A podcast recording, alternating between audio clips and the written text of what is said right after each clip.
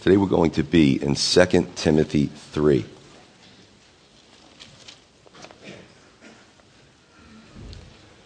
The last time we saw seven illustrations of the Christian walk, and today we're going to look at the coming apostasy. Uh, if you know your scripture, you know that we are living in the times not only by what we read about the coming apostasy, but what we read about the end times, starting with Jesus' resurrection and ascension into heaven until his second coming. These are the last days. Now, we may say, gee, because we only live about 100 years, a long time has passed. And, and, they said that in the scripture too. It's reflected in Peter and uh, Timothy's letters. You know, the promise of the coming, you know, we, we've heard this. But we are in this time period. It's a very interesting time period, and I believe that time is running out because eventually Christ will come back because he promised that he would. So, how do we respond to this? So, that's the question. What is the apostasy, and how do we respond to it? Starting with verse 1. But know this, that in the last days perilous times will come, for men will be lovers of themselves, lovers of money, boasters, proud, blasphemers, disobedient to parents, unthankful, unholy, unloving, unforgiving, slanderers without self control, brutal, despisers of good, traitors, headstrong, haughty, lovers of pleasure rather than lovers of God, having a form of godliness but denying its power. And from such people turn away. So the apostasy is moving away from the things of God and into the things of the world, which we know Satan was the one or is the one who still has control over the world before God removes that from him. Now, What's more alarming, we're going to look at some of these and we can say, yeah, Pastor Joe, all I have to do is read the paper and all of these things come to, come to light. However, what's more alarming is when we find these things in the church. So I'm going to go back and forth between society, the church, and Christians. And it really would behoove us to rate ourselves, like we should often when we read the scripture, to look in the mirror and say, where do I fit in on some of these uh, points? So, number one, lovers of selves. Bible's clear. God looks at the heart.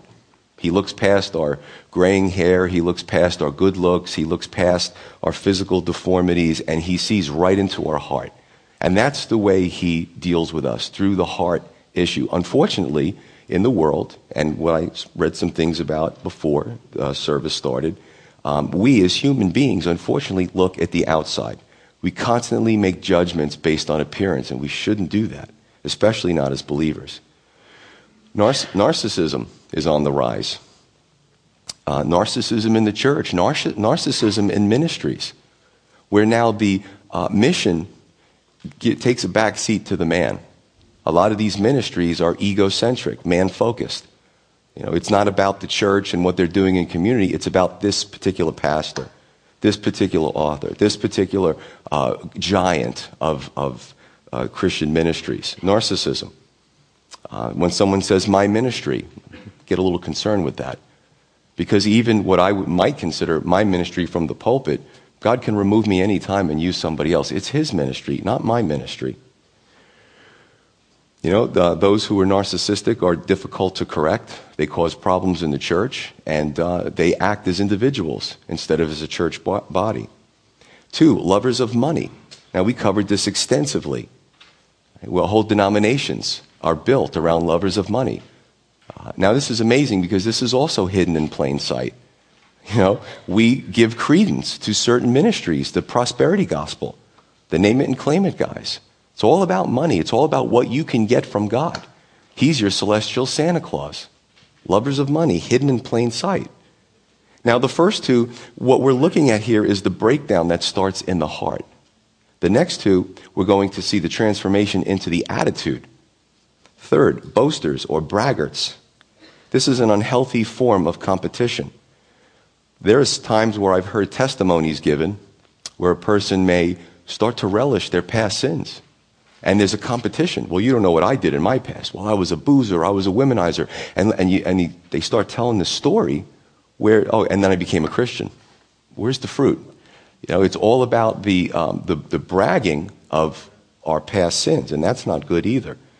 Uh, there are some that uh, are, you know, a new type of ministry where they're braggarts from the pulpit. They're brash. They're on the edge. They're trying to get people to listen, and that's the way they do it. Four, proud or haughty. Proud, haughtiness. You know, I'm better than you. And this is the problem with church cliques. Trying to break into a clique. You have to prove yourself. I mean, this is high school stuff. This stuff should not be practiced in a church. Right? Haughtiness. Again, I'm not just going to talk about the world. I'm going to talk about what's going on in the church, especially the Western church. Right? There's a movement too, pride, uh, away from the simplicity of the word to focusing on uh, pastors. Well, if you're anything in, in uh, Christianity, you should, be, you should write some books. You know, you should have doctor. You should have some letters at the end of your name. Now, these things are not bad in and of themselves, but when the focus is on that, it develops pride in ministry. Know, the, where's the focus? The fifth one, blasphemer, which just means injurious speech towards God. Well, society we know. People get mad and they stub their toe and they say Jesus Christ or God or whatever, whatever the case may be. Well, that's an easy one. But what about as believers? When we go around blaming him for the problems in our lives, know, believers who are who out, outright say pretty insolent things about God. What about pulpits that don't preach the cross as the way to salvation? Jesus said that it was the only way to salvation. What about pulpits that don't preach the resurrection? That's blasphemous. Ah, the, the resurrection, we don't want to offend people and get on their nerves, so, you know, that stuff's negotiable. No, it isn't. No, it isn't. Six, disobedient to parents. Well, juvenile crime is, uh, is pretty high. Right? There was, uh, in Isaiah 3, it speaks about a time in Israel where the children were the, were the oppressors. They were pushing their parents around. I mean, in our town where I work, we had uh, a few situations where children killed their parents. There's two that I can think of in the last few years. Um, when we look at these two, we see disregard for authority, see God ordained authority. Now, today it's really cool to rebel against authority, but the truth is there needs to be some type of authority. Without authority, there's chaos. So the attack is number one, God. And then the second one is against parents, two, two authorities that God ordained. Now, 7, 8, 9, and 10 unthankful, unholy, unloving, unforgiving. These are the four uns. And this is in direct opposition to what's good about God. I'm going to read to you Isaiah 5 20, because this is what we're starting to see in our society. Believe it or not, like it or not. 520. It says, Woe to those who call evil good and good evil who put darkness for light and light for darkness, who put bitter for sweet and sweet for bitter. Everything is upside down in our society, and it's starting to happen in the church. Right? So let's look at these four. Um, well, in God's economy, uh, gratefulness, appreci- appreciation is good. I tell my son a lot someone does something nice to you, tell them thank you and mean it. Appreciation, not an entitlement mentality. In, in our society, everybody's looking to get theirs from the government, from God, from their parents. You owe me. Nobody owes anybody anything. So, gratefulness, appreciation, not practice so much. Unthankful, um, you know, we can see this in the church as well. Uh, person's constantly complaining about God, constantly complaining about their pastor, their church, their spouse, their kids. Right? Um, and they're not looking at their, their own selves. Unholy, well, which would mean is the opposite of holy. Now, what is holiness? I remember doing a sermon on holiness, and I said, sometimes we're afraid of the word holiness. So I did a sermon and said, at the end of the service, I said, that wasn't, that wasn't so bad, was it? Holiness is something to look forward to. Holiness is something really neat. It's something that we can achieve. It's something that God commands us that we be. And it just means to be separated from the world and separated unto God as his people. Unholiness or wickedness. Christians live like the world. Carnality is big. You know, the Christian who's carnal and constantly walking in both worlds, who comes to church and says they're a born again Christian, but their lives don't reflect it. And then they struggle. And then they wonder why they struggle. Because God will not, He will not bless double mindedness. You keep walking in both worlds. You keep trying to pull a little bit from each world. You're going to struggle. You're going to be emotionally messed up. You're going to be depressed at times because we weren't designed to do that as born again believers. Uh, nine, unloving. And this has also been translated without natural affection. It was bad enough when we had the deadbeat dads who have been around for a long time. Now we have partying moms and heroin moms, and there's nobody watching the kids. Babies are being born, and the parents, uh, the, the mother and the father, they're both out to lunch. They lost that natural affection, that, that affection that God gave them, right? There was a, you know, another story you can go through. As I'm going through this, I'm just looking at different media outlets, and you know, here's a guy who uh, murdered his children, and he set the house on fire, killed himself. How do you do that? But see, we read this so often, we become desensitized to it. Oh yeah, it's another another person who killed their kids. Wow, it's shocking. But we read about it so often that it's just commonplace, unfortunately. What about when this without natural affection happens in the church? The Bible tells us to honor our, our, mother and father. The Bible tells us to take care and provide for our children. But some of this stuff is creeping into the church. Unforgiving or being a truce breaker. I'm going to try to use different synonyms based on, you know, going back into the Greek and looking at different translations. But unforgiving, a truce breaker. Years and years and years ago, if you had an agreement with someone, you gave your word. That's it. Then the word acquiesced to a handshake. Well, you shook my hand on that one. Then the handshake acquiesced to signing on the dotted line. Then that acquiesced to, well, we all have to have attorneys now, don't we? We can't make any decision. We can't make any financial transactions if we have an attorney. The attorneys run the country, right? Because we live in a society of truce breakers, right? Now, probably the ultimate, and some of you may have, some of you that I know have been victims of this, where you want your marriage to work out, and the other party says that they don't.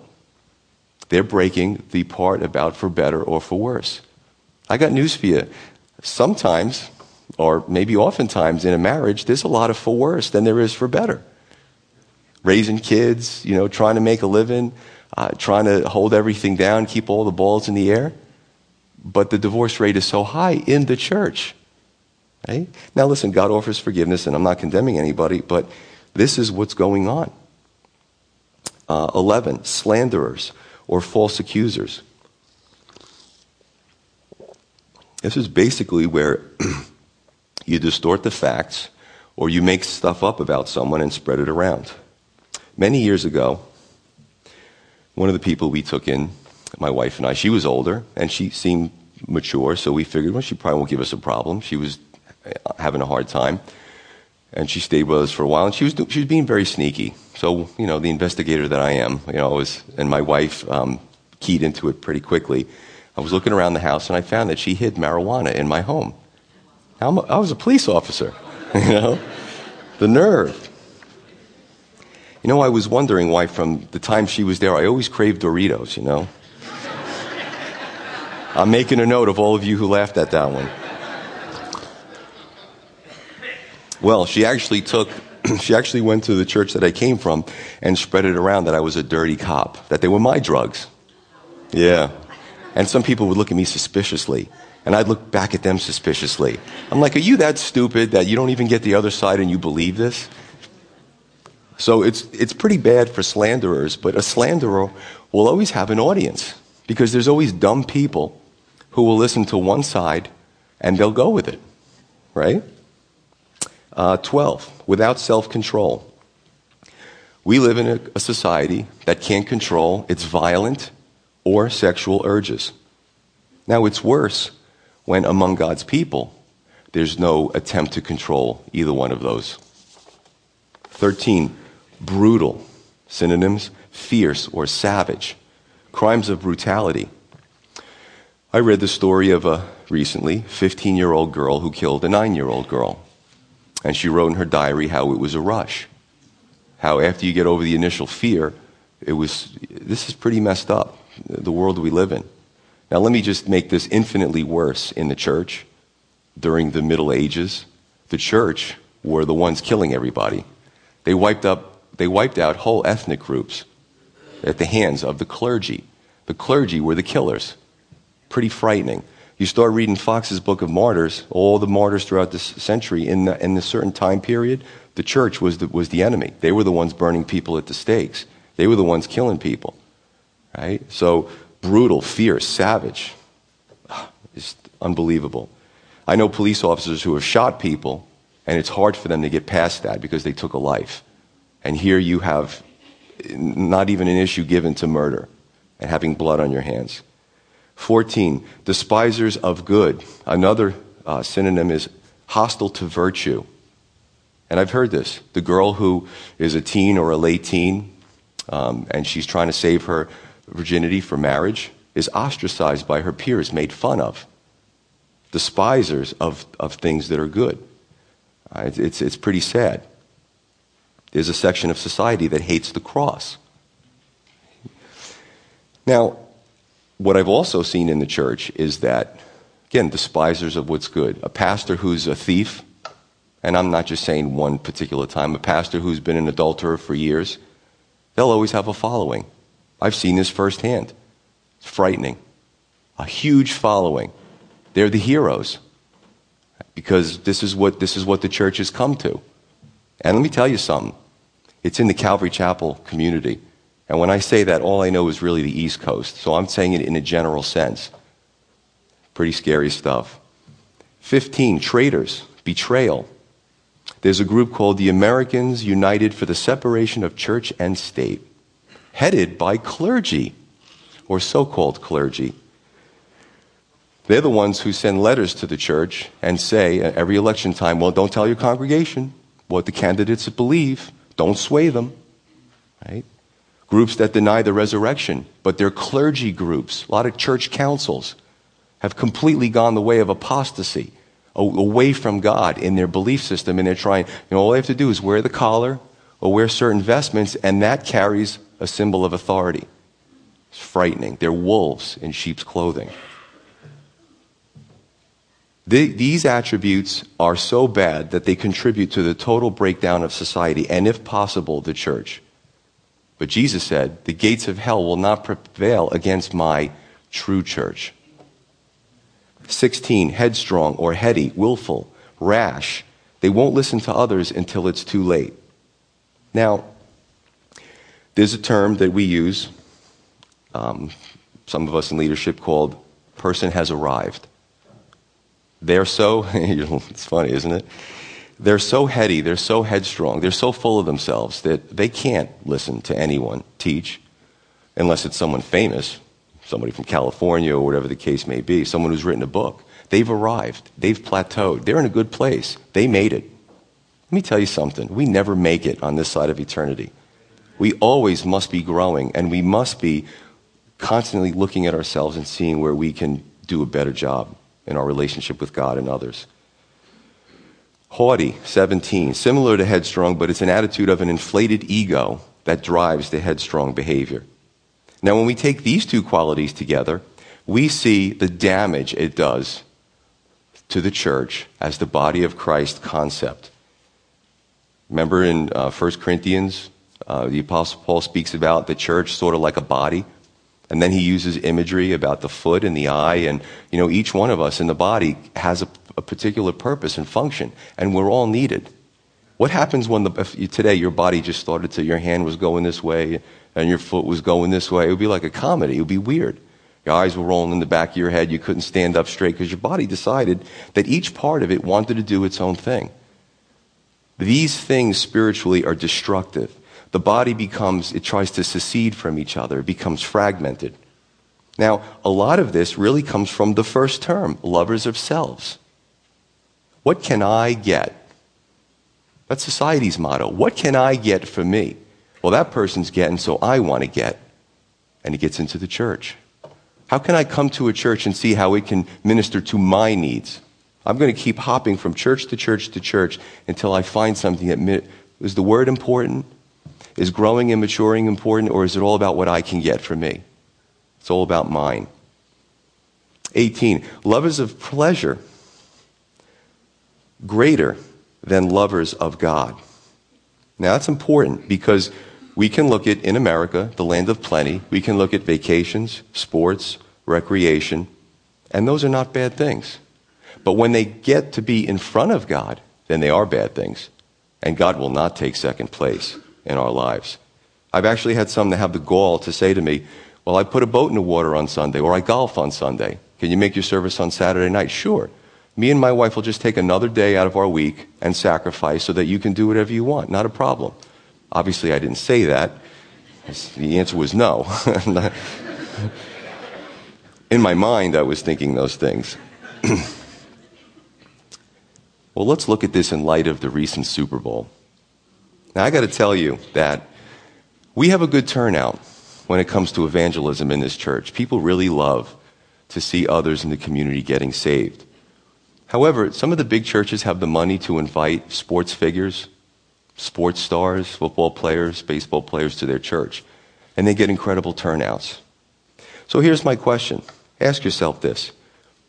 If you've never come to a, an evangelistic outreach to see someone get saved, and I'm not condemning you, but if we were to invite Manning or Tim Tebow, would you show up?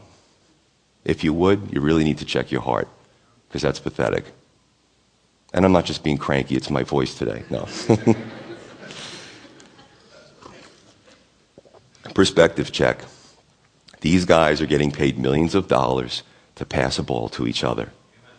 Jesus Christ got himself nailed to a cross so that we would escape hell and have eternal life. Do you know as much about Jesus' teachings as you know about Manning's passing record? If you've been a Christian for a while and you can't answer that question, you need to go home and pray about that. We are so obsessed with celebrities. Every time we think an actor or somebody gets saved, Christians flock right away. They just, they, they don't even test it. They just flock to this person. They're always talking about it. Pray for them because if they really are the real deal, they're going to be attacked and they're going to be try to be pulled away to compromise. So definitely pray for them. I remember talking about Tim Tebow saying you got to pray for that guy because he seems on fire for the Lord. He seems like the real deal. Pray for that guy because he's gotten all kinds of pressures, I'm sure. Does the church need to entertain you? Some churches are guilty of being like the world.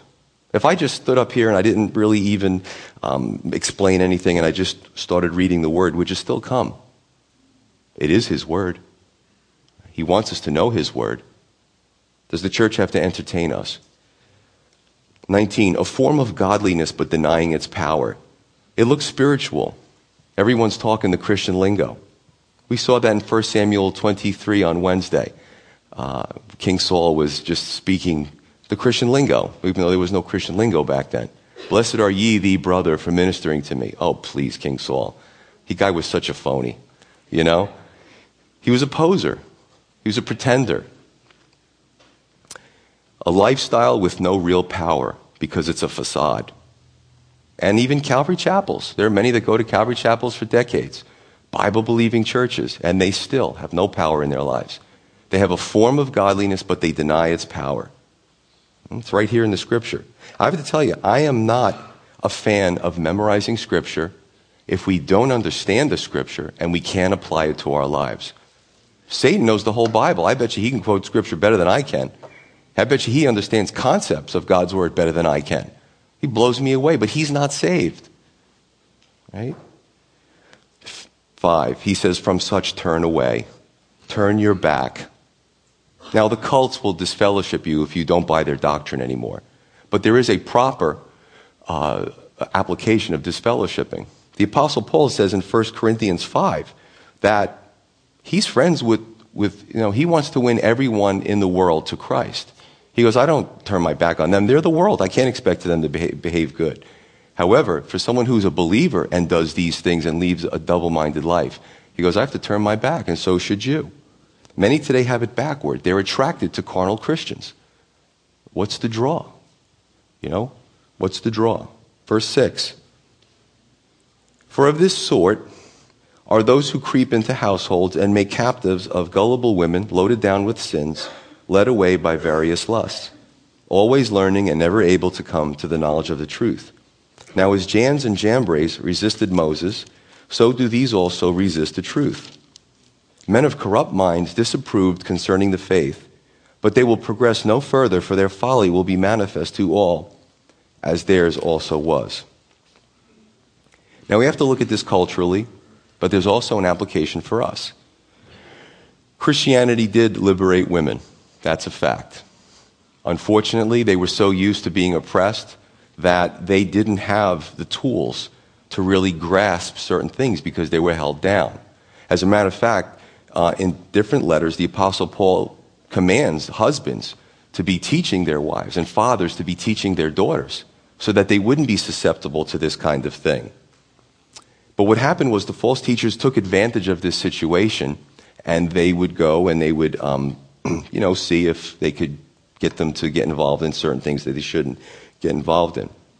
Now, there were some women who helped to build the church. Phoebe was a deaconess. The Apostle Paul speaks about her. Philip's daughters were all prophetesses. They prophesied. But there was another type that was in the church, gullible, foolish, and some of them were loaded down with sins. And the opportunists picked them out.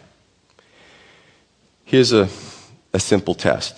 If you're looking to see something about a person and you're looking to see if they'll compromise, you'll say something. You'll throw it out there. Maybe you'll even apologize for it. But if it comes back with a favorable response, you'll say, Oh, I got one. I got a live one. Right? And I'll give you an example. um, child porn.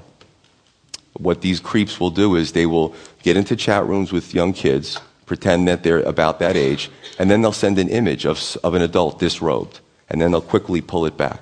Being in law enforcement, we know these things.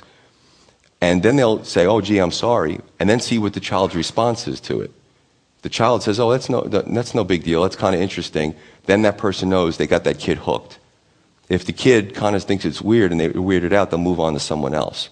This is what false teachers do. They prey upon the weak. They prey upon the innocent, the gullible at times. But in this situation, it was these ladies were adults, so um, they also had a responsibility. You know, I used to be concerned about those. Uh, I see a lot of these prosperity gospel pastors who are very wealthy establish themselves into kind of poorer communities, and they try to manipulate them and get them to believe that they could be rich one day, but usually the only ones rich are the wealthy pastors. And I, for a long time, I felt sorry for them. But do you know what the truth is in God's Word? Motives. A lot of those people stay in those churches because they buy that doctrine. They like it, it fits their lifestyle. I'm waiting for the big one to pull me out. Do a study on the lottery and how many people have won the lottery. More often than not, they've either killed themselves or they've met with tragedy or they lost everything and it's ruined their lives. So money is not necessarily a way out. But motives are very important. Some like to hear weird stuff. You know, they just, their ears are open to that weird stuff. We're going to cover that in the next chapter as well. He says they're always learning but never coming to the knowledge of the truth because their lifestyles won't let them come to the knowledge of the truth. It's being in a state of willful ignorance. Now, Jannes and Jambres were magicians that were opposing Moses, if we look at the Exodus account. As a matter of fact, when Moses did some miracles, uh, Jannes and Jambres, Satan has power. They did some miracles as well. Kind of weird when we see that stuff in the scripture. Satan does have limited power. As a matter of fact, in Revelation, it says that he's going to do all kinds of lying signs and wonders. That's why you got to be careful about these um, signs and wonders movements. A lot of people are drawn to it. Test the spirits, the Bible says. Don't just run to it because it seems to be something miraculous. However, these guys, the Bible says, will going to be exposed. Um, and they won't escape God's judgment. They're depraved. Now, this can be a source of frustration to some of you who are trying to live the right life. You're a believer, you're trying to do the right things, and you're looking around, maybe even your peer group, and you see that others uh, are compromisers, and they seem to be doing well. That's been the age old question since the beginning. Why do the wicked seem to prosper? Why do the, the double minded, why do the phonies seem to prosper? The Bible says God rains on the just and the unjust. But in the end, and we don't want to wait till the end, in the end, everything will make sense. He's, nothing is going to escape his notice. It will be revealed. So, so take heart and be encouraged by that. Do, you know, the, the picture of the fish, uh, the Christian fish, swimming against the tide. The tide's very powerful. You ever see those the salmon when they try to you know go up against the water? It's difficult pursuit. I bet those little fish are exhausted after they do their spawning runs, but um, that's what we're called to do. We're not called to just go with the flow and see where it takes us. Verse 10. He says, But you have carefully followed my doctrine, manner of life, purpose, faith, long suffering, love, perseverance, persecutions, afflictions, which happened to me at Antioch, at Iconium, at Lystra. What persecutions I endured. And out of them all the Lord delivered me. the Apostle Paul, I don't read here that he ever got rich, that he ever started a huge ministry, that he was well taken care of, that he lived in a king's palace. Quite the opposite. But he says, The Lord delivered me out of all of them. Oh, that we could have that attitude. So we had the list of characteristics of the apostate, but he says, But you, Christian, be what you should be, what you should emulate in the midst of this. Number one is the doctrine. These are the truths espoused in God's word. This is the foundation. I'm very suspicious. Listen, everybody does a different style, and I've listened to some awesome speakers, awesome, you know, even Baptist pastors, other denominations, and I sit back and I'm like, wow, that's, that's really gifted. I really got a lot out of that. Um, you know, it doesn't have to be Calvary way, but I am very suspicious of any type of Christian group or ministry that does not want to use the Bible in its entirety. Very suspicious. You realize that Islam uses the Bible, Judaism uses the Bible, Christianity, the cults use the Bible, most of the world's population use the Bible, but they take pieces of it. They take what suits their agenda and they throw away the rest. I have a lot of friends, you know, I know Jewish rabbis and such, and some of them will only go with the first five books. Others will teach the prophetic books. So even within their schisms, there's a sharp disagreement about what to use, but it's all the Bible. You see? So, number one, doctrine. Two, manner of life. This is the way the Apostle Paul lived his life. And doctrine and manner of life should not be separable. The one should influence the other. Okay? Uh, today, we uh, maybe are in a genre of celebrity pastors. The pastors that are, you can't get to them. They're insulated. They're too big for their own ministries. They're ego driven. That wasn't the Apostle Paul. He had time for everyone. And uh, he wrote half the New Testament. Three, purpose. And this is what everyone is looking for. What will God have me do? What is my purpose in life? Now, we don't have to read the purpose driven life to get our purpose in life. Seriously, all we have to do is read God's word, be praying, and the Lord will show you. Now, purpose is very important because we don't want to miss the mark. We should want what He wants. We were, it was great. The men's breakfast yesterday, we were speaking about some of this stuff. And, you know, as men, we can be prideful, and we shared some things. And a few guys shared, um, you know, well, this was God's plan for me, but I, I, I wanted to help God. You know, He had His plan and His purpose for me, but, and most of it was good, but God, let me help you. Let me just put my hands in there and tweak it a little bit because it's, you know, maybe you missed this part. It's kind of humorous, but what is our purpose? That's very important. You know, the purpose of a shotgun is not to be sweeping things. And don't worry, after last Sunday, I don't have a shotgun behind here. you, you can hurt yourself if you use a shotgun to sweep something, big time. Purpose, it has to fit. Round peg, round hole. Four, faith. We can't have purpose without faith because we have to trust in the one who's giving us that purpose. Hebrews 11, 6. For those that come to God must believe that He is, and He is a rewarder of those who diligently seek Him. That's one of my favorite scriptures. Right? Where faith is saying to God, I trust you no matter what. Things don't look good right now, the Lord. Some of you may have walked in here today and you're struggling. You know, I can't see behind your frontal bone there. You may have uh, financial issues, relationship issues. You may have guilt. Some people carry guilt, you know, looking at certain situations, uh, regrets about life. I don't know. Only God knows. But to say, God, I trust you, number one, to trust Him that He'll forgive us. Sometimes, you know, God's forgiven us and we're still beating ourselves up. Why do we do that? God says, Look, I took care of it at the cross. You, you, in your heart, I know you are asking for forgiveness. You mean it. It's, it's clean. Why are you still hurting yourself? Okay? So, faith to believe that God will forgive us and God will restore us and God will use us in a mighty way. And that means All of us. Fifth, long suffering. Now, this is similar to the seventh one, which is perseverance, but let me uh, break, break it down a little bit. Uh, long suffering means to be patiently dealing with insult, injury, or trial. That's difficult. If you're amidst, in the midst of a trial right now, you're saying, gee, that's kind of hard. Uh, I'm trying, but I, I wish this thing would go away already. Perseverance is more of an endurance or going the distance. And six, love. Love is the impetus for everything.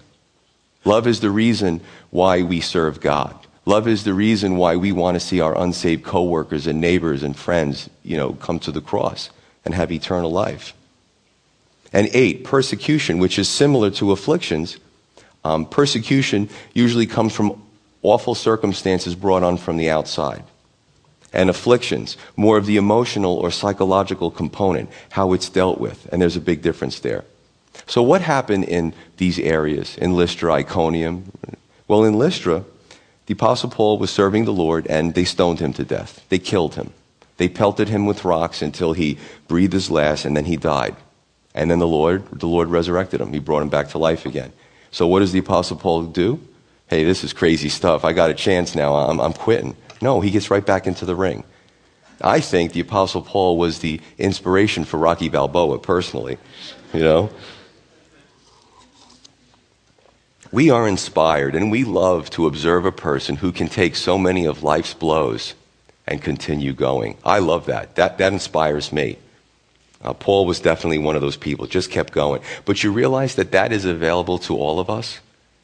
Sometimes we look at Paul and Peter and John and we think, gee, these guys were, boy, they did some pretty crummy things, though. We think, well, God can't use us that way. Sure, He can. You know? um, I, yeah, I mean, we, we put ourselves, we're, sometimes we're the ones that are holding us down, and it's nobody else. That's something to consider. Verse 12. Yes, and all who desire to live godly in Christ Jesus will suffer persecution. All. All. All who desire to live godly in Christ. Uh, Psalm 34 19 says, Many are the afflictions of the righteous, but the Lord delivers him out of them all. I want to focus on the, again, the emotional component of this. In Psalm 23, it says, The Lord restores my soul. There's another translation that says, He refreshes my mind. You realize that? Yeah, Psalm 23 is read at funerals, I like to read it and explain it at funerals because it's very comforting. He is concerned about our emotional well being. You know, he, he doesn't just say, hey, uh, just make it to heaven and I really don't care what you do from now until then. I really don't care about your problems. That's not true. There's an emotional component. Although the Lord may not take us out of every trial, if we're willing, we can go through it with Him. Many of you have been there, but it's our choice. Sometimes He uh, does things, and, and if we're really close to Him, even through the trial, He helps us to keep our sanity in these difficult circumstances. Try it. Call on the Lord. Whatever you're struggling with right now, go home today and when you're alone, just say, Lord, that's what you said in your word. That's what the pastor said. I'd like to see that. I, would like to do that with you because I'm really floundering right now. I believe that whatever he asks according to his will, Jesus said that, he'll give to us. As long as it's not evil, as long as it's not contrary to his word, he wants to comfort us. He wants to take care of us. Sometimes we don't reach out. This is real teaching for real situations. Now, there are those who maybe try to really avoid every trial. Or maybe they don't have that many trials because they really don't want to live godly in Christ. There are others who have not developed a relationship with the Lord, and when the trials come, they're unprepared. Help, help, somebody help me. I don't know what to do. 13. But evil men and impostors will grow worse and worse, deceiving and being deceiving. Here's the corollary it's bad enough. You ever meet someone who's just completely self deceived and you know the truth and you're trying to get through to them and it's just not happening? Or what about us? I know I've been, there's been times in my life where I've been self deceived. And I look back and go, oh, I hope nobody remembers that situation. Because we can deceive ourselves. We can believe something that's wrong or a lie so many times that it becomes ingrained and we take it for truth. Verse 14. But as for you, continue in the things which you have heard and been assured of, knowing that, or from whom you have learned them, and that from childhood you have known the Holy Scriptures, which are able to make you wise for salvation through faith, which is in Christ Jesus. He keeps doing this, Paul. He keeps making this dichotomy. He keeps making the separation. This is what they do. This is what the world do. This is what those who are sold out for Satan's playground do. But you, you know, flee that, but pursue this. This is constantly in his letters. This is reality, Timothy. This is reality, brothers and sisters at Calvary Crossfields. But this is what we need to be doing. We can't get caught up in what they're doing. There's got to be a separation. Now, in Timothy's case, that he was brought up in a Christian home, his mother and his grandmother. But for any believer, any genuine Christian, continue. Now, that word continue is meno in the Greek, which is used in John 15 when Jesus speaks about the branch uh, and the vine. I am the vine, you're the branches. Right? Jesus said in John 14, If you love me, you'll follow my word. Apostle Paul said, Continue in the word, continue in good doctrine. So, so, so important. Now, I say to some who um, just don't read or not interested in what the word says, I say, Well, you call yourself a Christian, right? Well, let's look at this logically. Jesus said, There are those who love me, and in some translations, he says, There are those that hate me. And what's the litmus test? Do we follow his word or not? And I say, Well, gee, I want to be in the good category. That's me. And the good category says that I follow his word, but if I'm not reading his word, I don't know his teaching, how am I know if I'm following his word or not? So I try to encourage people to read the teachings of Christ. So we could be in the good category. It, it's transformational. The scripture tells us that. As a matter of fact, when we're done with Timothy, we have one more chapter, and then uh, I'm just going to move into Titus. We're going to go into the Gospel of John. I haven't taught the Gospel of John yet. Very, very powerful. I know the women covered it. Uh, then they loved it. So I can't wait for that. 16. All scripture, all scripture is given by inspiration of God and is profitable for doctrine, for reproof, for correction, for instruction in righteousness, that the man of God may be complete, thoroughly equipped for every good work. That, that doctrine, that instruction, that foundation is being on the right track. However, it is profitable for reproof or rebuke or conviction, which can be hard. A true friend will come to me. A true friend will come to you when you're in error and say, You're messed up. That's love. And say, This is what God's word says. You, and, and maybe possibly risk having a separation of friendship for a time. Proverbs 27 6, I believe, tells us, Faithful are the wounds of a friend. The wounds of a friend. I've been afflicted more times than I can count. I had some mentors who loved me enough one was very powerful and strong, and, and the other one was very gentle, but they both knew how to afflict me. The, the wounds, the afflictions of a friend. But the kisses of an enemy, oh, you're so great, I'm so great, don't we have a great friendship? We're wonderful, wouldn't you want to be in our group? you know? True friendship. To tell you you're on the wrong track, there's a train coming, you need to get off that track. Rebuke Three, correction it's profitable for. Now, that word literally means in the Greek to straighten up again, to be put back on the right track. For instruction in righteousness, that's how to stay on the track. And five, the result for the man or the woman of God to be perfect. In the Greek, that means more of a maturity or a completeness, totally furnished to do every good work. Now, there are many great secular charities that do wonderful things, help people. However, if there's not a, a scriptural component or a spiritual component, it's just putting a band aid on the problem. They're giving a fish instead of teaching how to fish for a lifetime. So, what are we looking at here? The coming apostasy and how to respond to it. Um, there are believers that come from other countries that come here. Actually, K.P. Yohanan wrote some great books. Um, Gospel for Asia. He's an Eastern Indian. He ministers in, in the subcontinent of India. He's come to America and he, he was, you know, powerful, great author, and he was talked into staying here because America needed him. And he writes in his book, he goes, You know, the hotels were nice. I remember what it was like in India. The food was nice. The air conditioning is nice. He said, I, I started to get caught up in that. Believers in other countries, if you bring them here, it's culture shock. You know, they don't have time to be carnal. They're, they're fighting for their lives. They really need God. I believe that Western Christianity is going to go apostate long before the other places do. Sometimes in America, we become um, Americo-centric and we look down our noses at others. But we're the ones really with the problems. Right? So the coming apostasy, how to respond to it. Listen, it's not something to worry about in the future because it's here. Because it's here. So how do we respond? Not blend in, not compromise. So many compromising believers. You know, it's like we're in the world and we go with the flow and then we become Christians and we kind of do that as well. It's wrong. Yeah, so what? They're popular. So what? They have a following.